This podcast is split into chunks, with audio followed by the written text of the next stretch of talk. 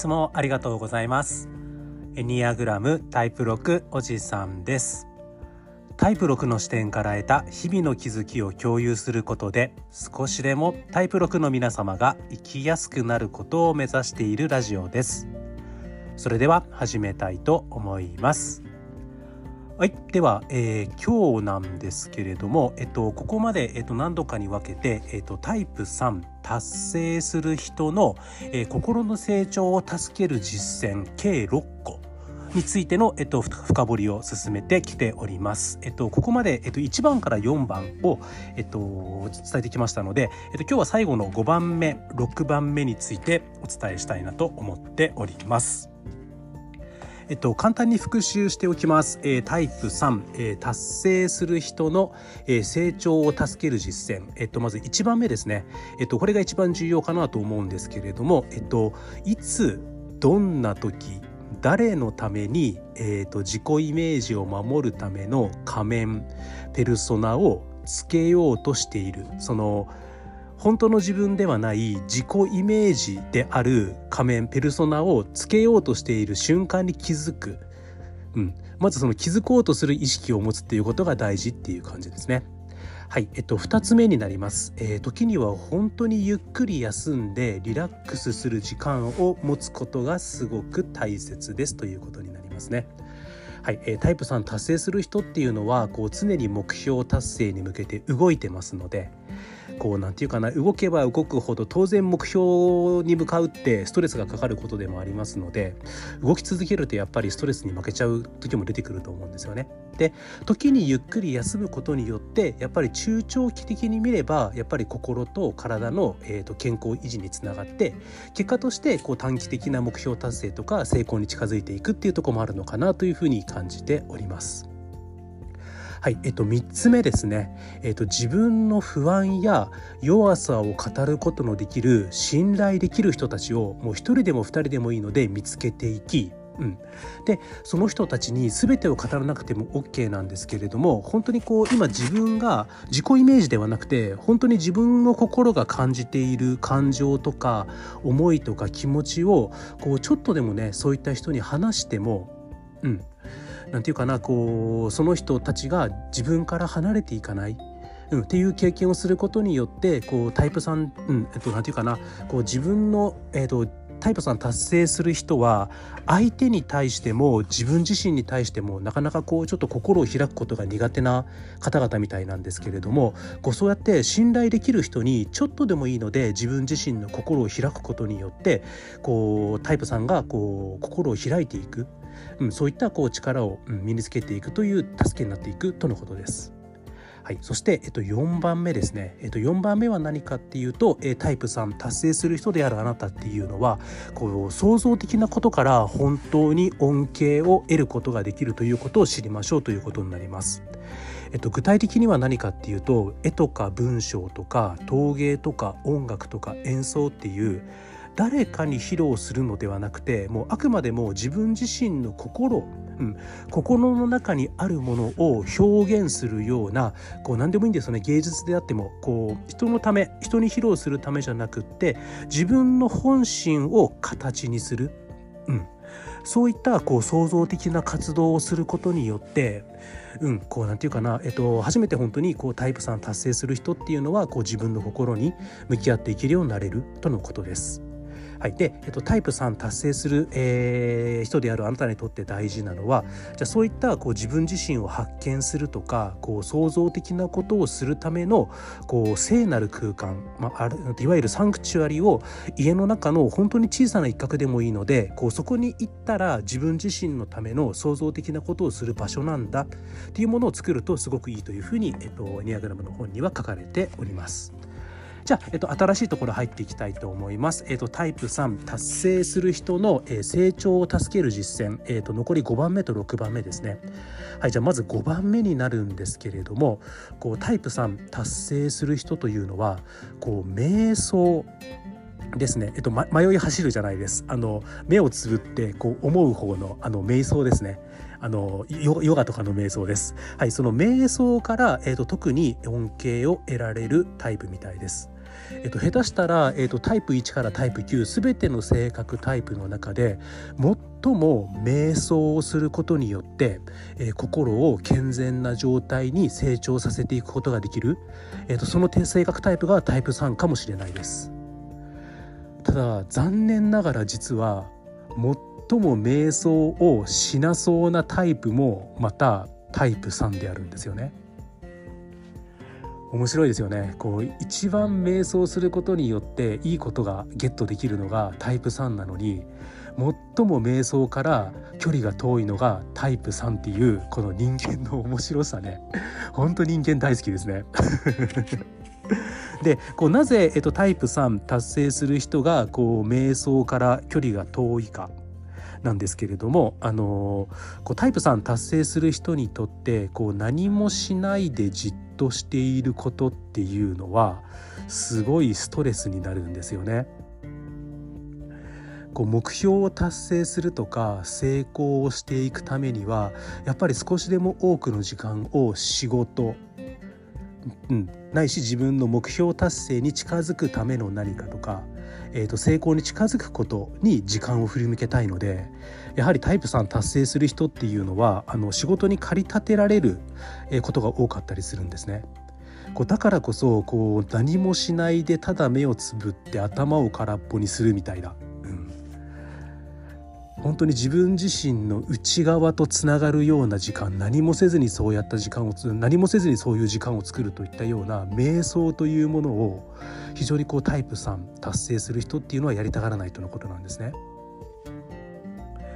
でも実はそのタイプ3達成することに、えー、達成する人にとってこう何もしないでじっとしていることっていうのは実はこうタイプ3にとっての魂心の本質にとってすごく重要なことであるみたいなんですね。こうタイプ3達成する人にとって、えー、とすごく苦手なことっていうのは自分自身の本心自分自身の本当の心、うんえっと、周りのために、うんと、周りから良い、えっとえっと、周りから良い評価を得るために作り出した自分自身の自己イメージから離れて本当の自分の本心魂とつながることっていうのがすごくこうタイプ3って苦手なんですね。だからこそタイプ3っていうのがこう自分の本心とつながるっていうのが本当にこう心を健全な状態に持っていくために必要なことなのでそうするとやはりこう瞑想のような、えーと、何もしないでじっとしている時間っていう、うん、何もしないで本当に自分自身の本心心とつながる時間っていうのがすごく重要であるということなんですね。でさらにこうタイプ3達成する人にとってこの瞑想というのは決して、うん、あの何もしないということではないんですね。こうエニアグラムの本によるとこうタイプ3達成する人にとっての瞑想というのは子育て以外で直面する人生最大の挑戦である。と書かれています。子育ての次に大変なのがタイプ3にとっての瞑想みたいです。なかなかなるほどって感じですね。うん。えっと、エニアグラムの本によるとこの瞑想というのは決して何もしないということではなくてただ自分自身と一緒にあること。だとえー、述べられています。本当にただただその瞬間今ここにおいてただただ本当の自分自身自分自身の心の本質自分自身の心の中心魂と一緒にあること。それが瞑想だということです。これ僕もできないんですよね。むっちゃ難しくてというかその自分の魂と一緒にいる状態ってどんな状態ってなっちゃいます。むずいですよね、うん、なのでやっぱタイプ3達成する僕タイプ6なんですけどタイプ3の要素いっぱい持ってますのであのタイプ3達成する人にとってこの瞑想ただ自分自身とあることっていうのは非常に、えーと、難しく感じるみたいなんですけれどもやはりこう自分自身を律してやはりその意識的に瞑想の時間を持ってそれをやり続けるっていうことがすごく大事みたいなんですね。でこうタイプ3達成する人はこう地道に何かを積み上げてやり続けていくといつかどこかのタイミングで急に何かに気づいてバンって突破する突破力っていうのが9つの性格タイプの中で圧倒的に高いみたいなんですね。だからこそこうタイプ3達成する人っていうのはこう達成目標、うん、目標達成に向けてやはりこう短期スパン短いスパンで何かことをなそうとしてしまうことがとらわれとしてあると思うんですけれどもでも実はタイプ3はそのとらわれからなんとか手放して本当にちょっとずつでも例えばこの瞑想みたいな感じで小さなことを細かく細かく地道地道に続けていくとありとあらゆる性格タイプの中で最もどこかのタイプミングでバンって何かに気づいてドンって突破してグッと伸びるっていうことなんですね。なのでタイプ3達成する人にとっては特にこの瞑想を続けるということがとても大事だというふうに本には書かれています。はい、えーと、最後ですね、えーと、6番目、えー、タイプ3、えー、達成する人の、えー、心を、えー、成長させる実践6番目になるんですけれども、えー、人生の中で自分自身がチームの一員として役立つことができる領域を見つけるとのことです。これポイントがありましてチームの一員として役立つなんですね。決してリーダーとして役立つではないです。ここすごく重要です。タイプ3達成する人にとってリーダーではなくてチームの一員として自分自身が役立つことができる領域を見つける、うん、それによってすごく心を成長させていくことができるということなんですね。えつまり自分自身が関心の的関心の中心になるのではないんですね。あるチーム組織内において自分が関心の的関心の中心になってしまうと,、えー、とどうなるかっていうとそれは、えー、とタイプ3のとらわれである欺き、うん、そのチームの中で理想的な注目な的になるために周囲から必要とされている自分を演じ、うん、その演じている自分によって周囲も自分も欺いていくという欺きの発動になりますので。となる可能性が高いですので、えっと、大事なのはこの関心の的になることではなくて自分がチームの一員として他人と協力し一緒に働くということを学ぶということが大事なんですね。ただこの、えーと、他人と協力して他人と一緒に働くというのはタイプ3達成する人にとってとても大変であるというふうにも本には書かれていますなので修行になりますねうんと周囲と対等な立場で、うん、むしろこう周囲を盛り立てるような感じで自分を役立たせていくより自分がやっぱりリーダーシップを取ってグワンと周りを回していく方がより早く目標達成に近づくとタイプさんは考えがちなのかなと思いますのでどうしてもそっちをやりたくなってしまうんですね。だからこそそこをぐっと抑えてうん、なんていうかな自分が引っ張るのではなくてこう周りを盛り立てて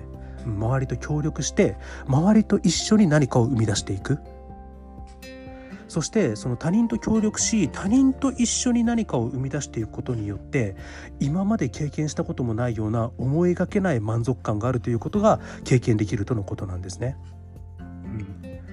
えば病院とか学校とか老人ホームなどのなどでのボランティア活動がいいんじゃないか。うん、人のためにある程度無償で何か働くようなことがいいんじゃないかとエニアグラムの本には書かれていました。そしてこう他人の人周りの人と,、えーと一緒の目線一緒の基準で働くことによってすごくこう人との親密さを感じることができるとのことなんですね。こう特に通常段階から不健全段階におけるタイプ3っていうのはこう孤独感孤立感を感じやすいんですね。だからこそこう他人と周りの人と一緒に働くことによってその孤立感を乗り越えて孤立感を乗り越えるための親密さを学ぶことができるということなんですね。でこの孤立感を乗り越えるもしくは孤立感を持ちながらでもいいんですけどこう他人との親密感一緒に他人と働くことによって他人との親密さを感じるということはタイプさんにとって、うん、あまり経験したことがなかった新しい満足感である可能性があるんですね。でそれっていうのが何て言うかな本当の自分の気持ちと向き合うすごく手助けになるということです。そしてこう他の人と一緒に働き他の人と一緒に何かを生み出すことによって親密さを感じると同時に自分自身の他者との関わりの中で自分自身の本当の価値タイプ3にとっての根源的欲求である価値ある存在でいたいといった気持ちを満たせていけるということなんですね。そうですね、えっと、ここまでが、えー、タイプ3、えー、成長を助ける6つの実践になります。えっと、ざっと、えっと、6個振り返っておきます。えっと、1つ目は何かっていうと、えっと、自己イメージのペルソナを使おうとしているタイミングに気づこうと考えていきましょうということになります。え2つ目は、え時にゆっくり休んでリラックスする時間を持つことが大切ですということになります。3つ目は、え、自分の不安や弱さを語ることができる信頼できる人たちを1人でも2人でもいいので探していきましょうということになります。え、4つ目は、えーと、誰かに披露するためではなくてもう自分自身のための、え、創造的な活動をする時間と場所を持ちましょうということになります。えーと、5つ目瞑想を続けることがむちゃくちゃ大事です。ということになります。最後、え、6つ目ですね、うんと人生の中でリーダーとしてではなくチームの一員として自分が役立つことができる領域を見つけていきましょうということになります。そしてタイプ3達成する人であるあなたというのはこの6つの実践を繰り返すことによって少しずつ自分自身の本心自分の中心的な心の部分自分の魂自分が本当に抱えている感情ということに向き合うことができるようになり自分に対しても他者に対しても心を開くことができるようになります。その状態で周囲と関わっていくことにより今まで経験したことのなかったような目標達成とか成功とか感情を感じることができるようになり結果としてタイプ3であるあなたが最も求めている根源的欲求価値ある存在であるありたい。最後の最後に噛んだ。価値ある存在でありたい。その部分を少しずつ満たしていくことができるということでした、なんかいいですね。いやなんかいいな ただこのやっぱりどの性格タイプもそうなんですけどこのねあの成長を助ける実践それぞれの性格タイプ6つ書いてあるんですけどあの僕自身タイプ6なんで結局タイプ1とかタイプ2とかタイプ3の実践読んでてもえそんなんできんじゃねって思っちゃうんですよね。ただやっぱりこう僕自身である、えーと、タイプ6の成長を助ける実践読んでる時ってあ難しいかもあ大変かもしれないって感じるとこって結構あるんですよね。だからやはりもし今これを聞いていただいてるあなたがタイプ3であればこの6個を聞いててもあまあ確かにそうだしわかるけどちょっとむずいかもしれないよねってあの感じてしまうのかもしれないなっていうのはあのなんとなく感じます。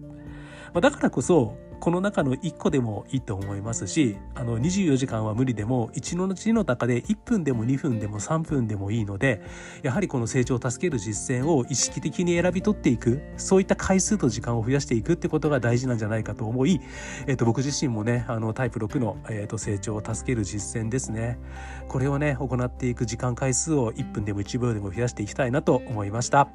はいじゃあ今日もたくさん聞いていただいてありがとうございました。じゃあ次回は、えー、とタイプ3達達成する人の話の最後としてこうタイプ3と間違いやすい性格タイプこの辺について話していきたいなと思います。はいじゃあ今日もたくさん聞いていただいてありがとうございました。エニアグラムタイプ6おじさんでした。それでは失礼します。